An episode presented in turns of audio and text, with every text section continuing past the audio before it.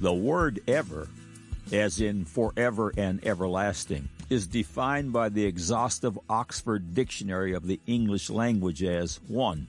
Throughout all time, eternally, throughout all past or future time, perpetually. Number 2. At all times, on all occasions, on each occasion. Everlasting is defined as 1. Lasting forever, infinite in future duration, endless of God, Psalms 90 verse 2 reads, Before the mountains were brought forth, or ever thou hadst formed the earth and the world, even from everlasting to everlasting, thou art God. In regard to our present situation, it is certainly beautiful to consider that the God of Holy Scriptures is from everlasting to everlasting. That's great for the timeless God. But how does that translate to us mere mortals? On the surface, our situation does not look good, as in no good. Our lives are compared to vanity and even a vapor, but something far beyond marvelous happened at Calvary. At the place Jesus Christ calls born again, John 3 3, a very poignant transformation occurs that changes everything. At born again, we become sons and daughters of God, actually and most literally born into His family. He is our Father.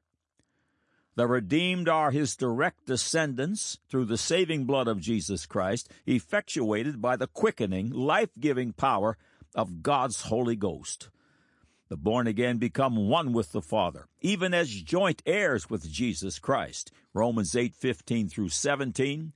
For ye have not received the spirit of bondage again to fear, but ye have received the spirit of adoption, whereby we cry, Abba, Father.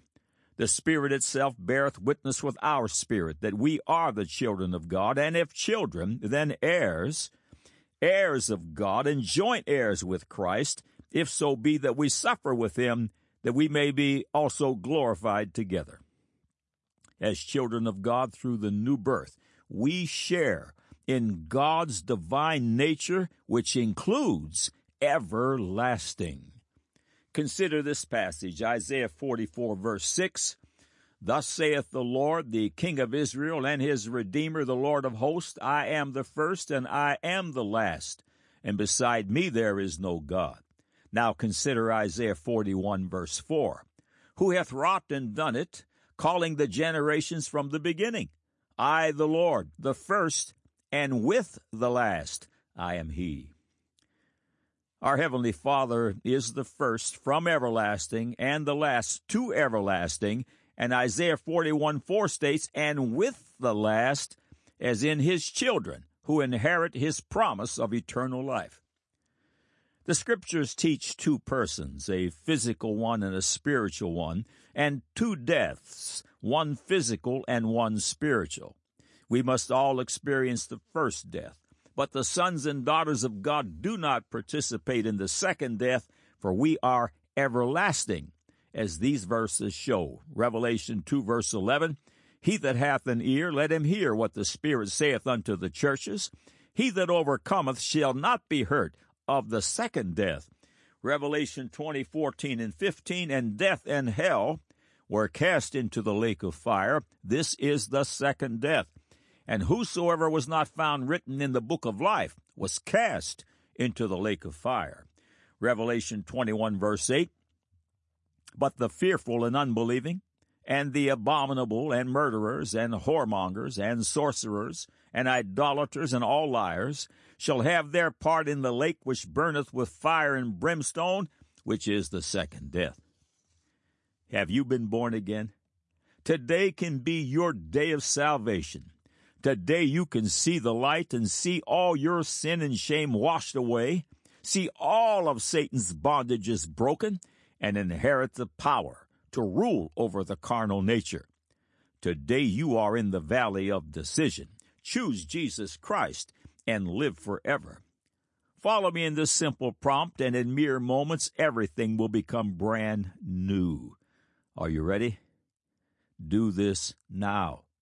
Click on the Further with Jesus for childlike instructions and immediate entry into the kingdom of God. Now for today's subject.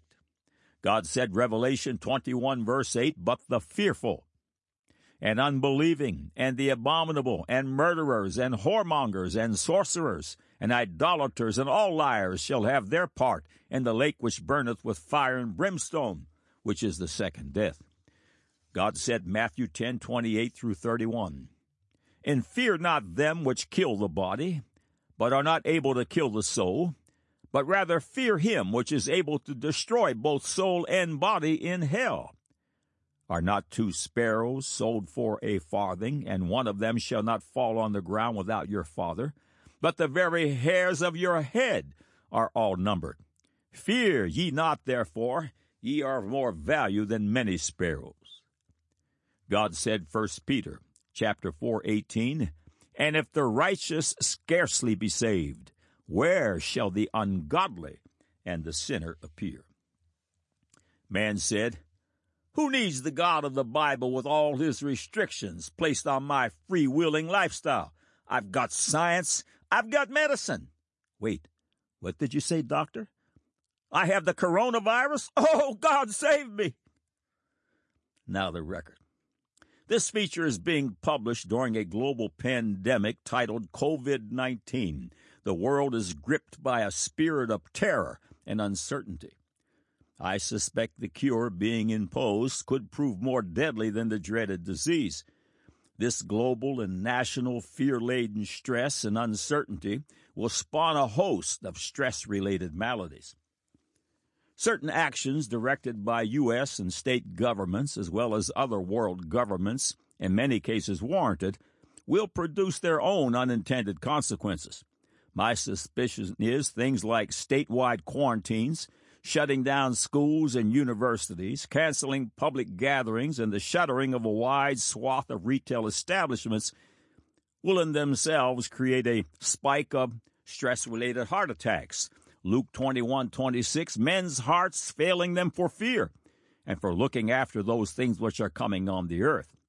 Stress related medical disorders, suicides, alcohol and drug abuse, divorce, bankruptcies, thefts, and burglaries, and no doubt more, none of it good. The situation is not exciting no matter how you flip the coin, but this is very good news. Jesus Christ still sits on the right hand of the Father, interceding on the behalf of the blood bought. Times like these are the times that try men's souls. God's word declares a coming time of great global judgment like the world has never seen, known as the Great Tribulation, a seven year period that leads up to the world ending Battle of Armageddon. During this devastating seven year period, multiple judgments of God will strangle the globe. Revelation 15:1 speaks of some of them.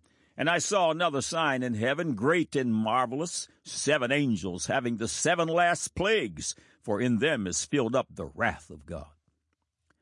The exact date when this period will begin is hidden from us, for God alone knows the date, but the prophetic scriptures give multiple signs to watch for. This great tribulation could easily begin with a global pandemic called the coronavirus, COVID 19.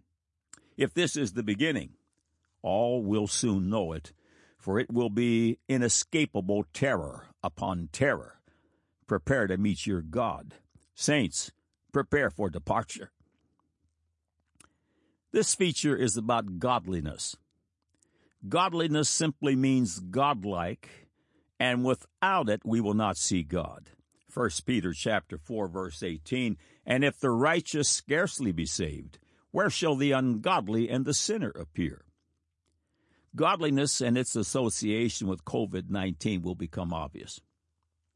Ungodly deeds are those which God typically wouldn't do, and as believers, our responsibility is to become more and more godlike. Some examples of ungodliness include God wouldn't leave dirty dishes in the sink.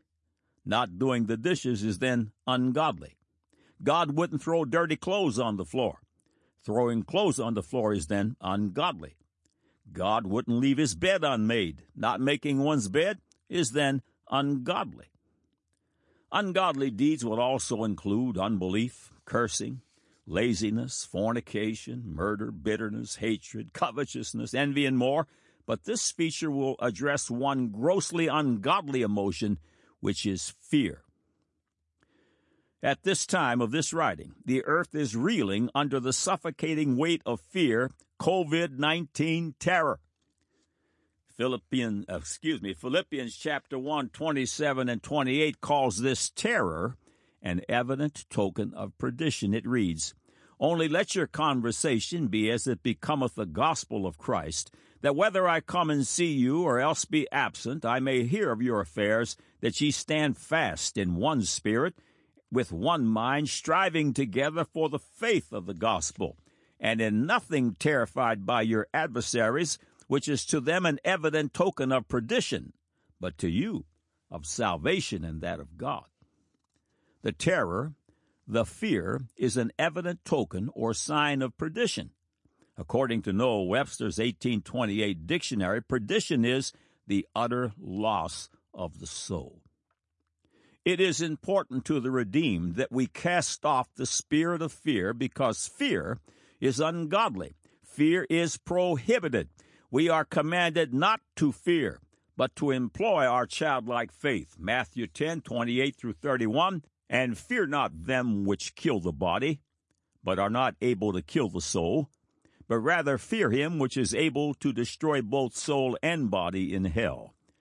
Are not two sparrows sold for a farthing, and one of them shall not fall on the ground without your Father? But the very hairs of your head are all numbered. Fear ye not, therefore, ye are of more value than many sparrows. Fear is an evident token of perdition and will yield deadly fruit.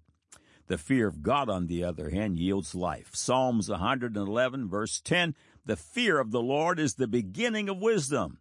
A good understanding have all they that do his commandments. His praise endureth forever. The fear of God is a clean and healthy fear that separates one from hurtful lust and draws one into godly activities, activities that yield life and life more abundantly, even everlasting. The world's fear is absent of faith and proves deadly. But the blood bought have a deep and satisfying confidence that the unsaved soul cannot know. 2 Timothy 1 verse 7 For God hath not given us the spirit of fear, but of power and of love and of a sound mind. God Said, Man Said has published several features addressing research on what medical science knows as the placebo and nocebo effects. Numerous tests have been conducted in which a group of individuals with like medical problems are separated into two groups. One group is administered the prescribed medicine being measured and studied, while the other group receives the placebo, a harmless sugar pill. The placebo group sometimes outperforms the medicated group demonstrating placebo cure rates of 30% plus. When the sugar pill's pretended attributes are hyped up, the success rate of placebo soars. The nocebo effect, on the other hand, is simply the opposite. The nocebo effect is the negative and ungodly fruits of fear. The report you'll hear is that well over 90% of those tested for COVID 19 come back as negative for the virus.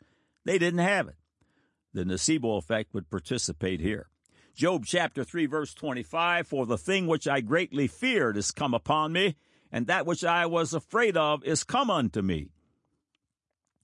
Yes, a person should always take precautions to separate oneself from infectious circumstances, but don't dote on the problem. Get the news once or twice per day, then drop out. Don't give place to fear mongering. Now tune into faith. Get three by five index cards and place the following verses on them. These are gospels. Read from them several times daily. Philippians chapter 4, verse 8. Finally, brethren, whatsoever things are true, whatsoever things are honest, whatsoever things are just, whatsoever things are pure, whatsoever things are lovely, whatsoever things are of good report, if there be any virtue and if there be any praise, think on these things. Romans 8, verse 28 And we know that all things work together for good to them that love God and to them who are the called according to his purpose. Psalms 118, 24, and 25. This is the day which the Lord hath made. We will rejoice and be glad in it. Save now, I beseech thee, O Lord. O Lord, I beseech thee, send now prosperity. 1 Peter chapter 2, 23 and 24. Who when he was reviled, reviled not again. When he suffered, he threatened not, but committed himself to him that judgeth righteously, who his own self bare our sins in his own body on the tree, that we being dead to sins should live unto righteousness, by whose stripes ye were healed. 1 Thessalonians 5:18 and everything give thanks for this is the will of God in Christ Jesus concerning you. Hebrews 3:12 through 14 Take heed brethren lest there be in any of you an evil heart of unbelief in departing from the living God. But exhort one another daily, while it is called today, lest any of you be hardened through the deceitfulness of sin. For we are made partakers of Christ if we hold the beginning of our confidence steadfast unto the end. Fear is deeply ungodly. Drop out and tune in. The sparrows eat. God said, Revelation 21, verse 8, But the fearful and unbelieving and the abominable and murderers and whoremongers and sorcerers and idolaters and all liars shall have their part in the lake which burneth with fire and brimstone, which is the second death. God said, Matthew 10, 28 through 31, And fear not them which kill the body, but are not able to kill the soul, but rather fear him which is able to destroy both soul and body in hell. Are not two sparrows sold for a farthing, and one of them shall not fall on the ground without your Father? But the very hairs of your head are all numbered. Fear ye not, therefore, ye are of more value than many sparrows. God said, 1 Peter chapter 4, verse 18, And if the righteous scarcely be saved, where shall the ungodly and the sinner appear? Man said, Who needs the God of the Bible with all his restrictions placed on my free-willing lifestyle? I've got science. I've got medicine. Wait, what did you say, doctor?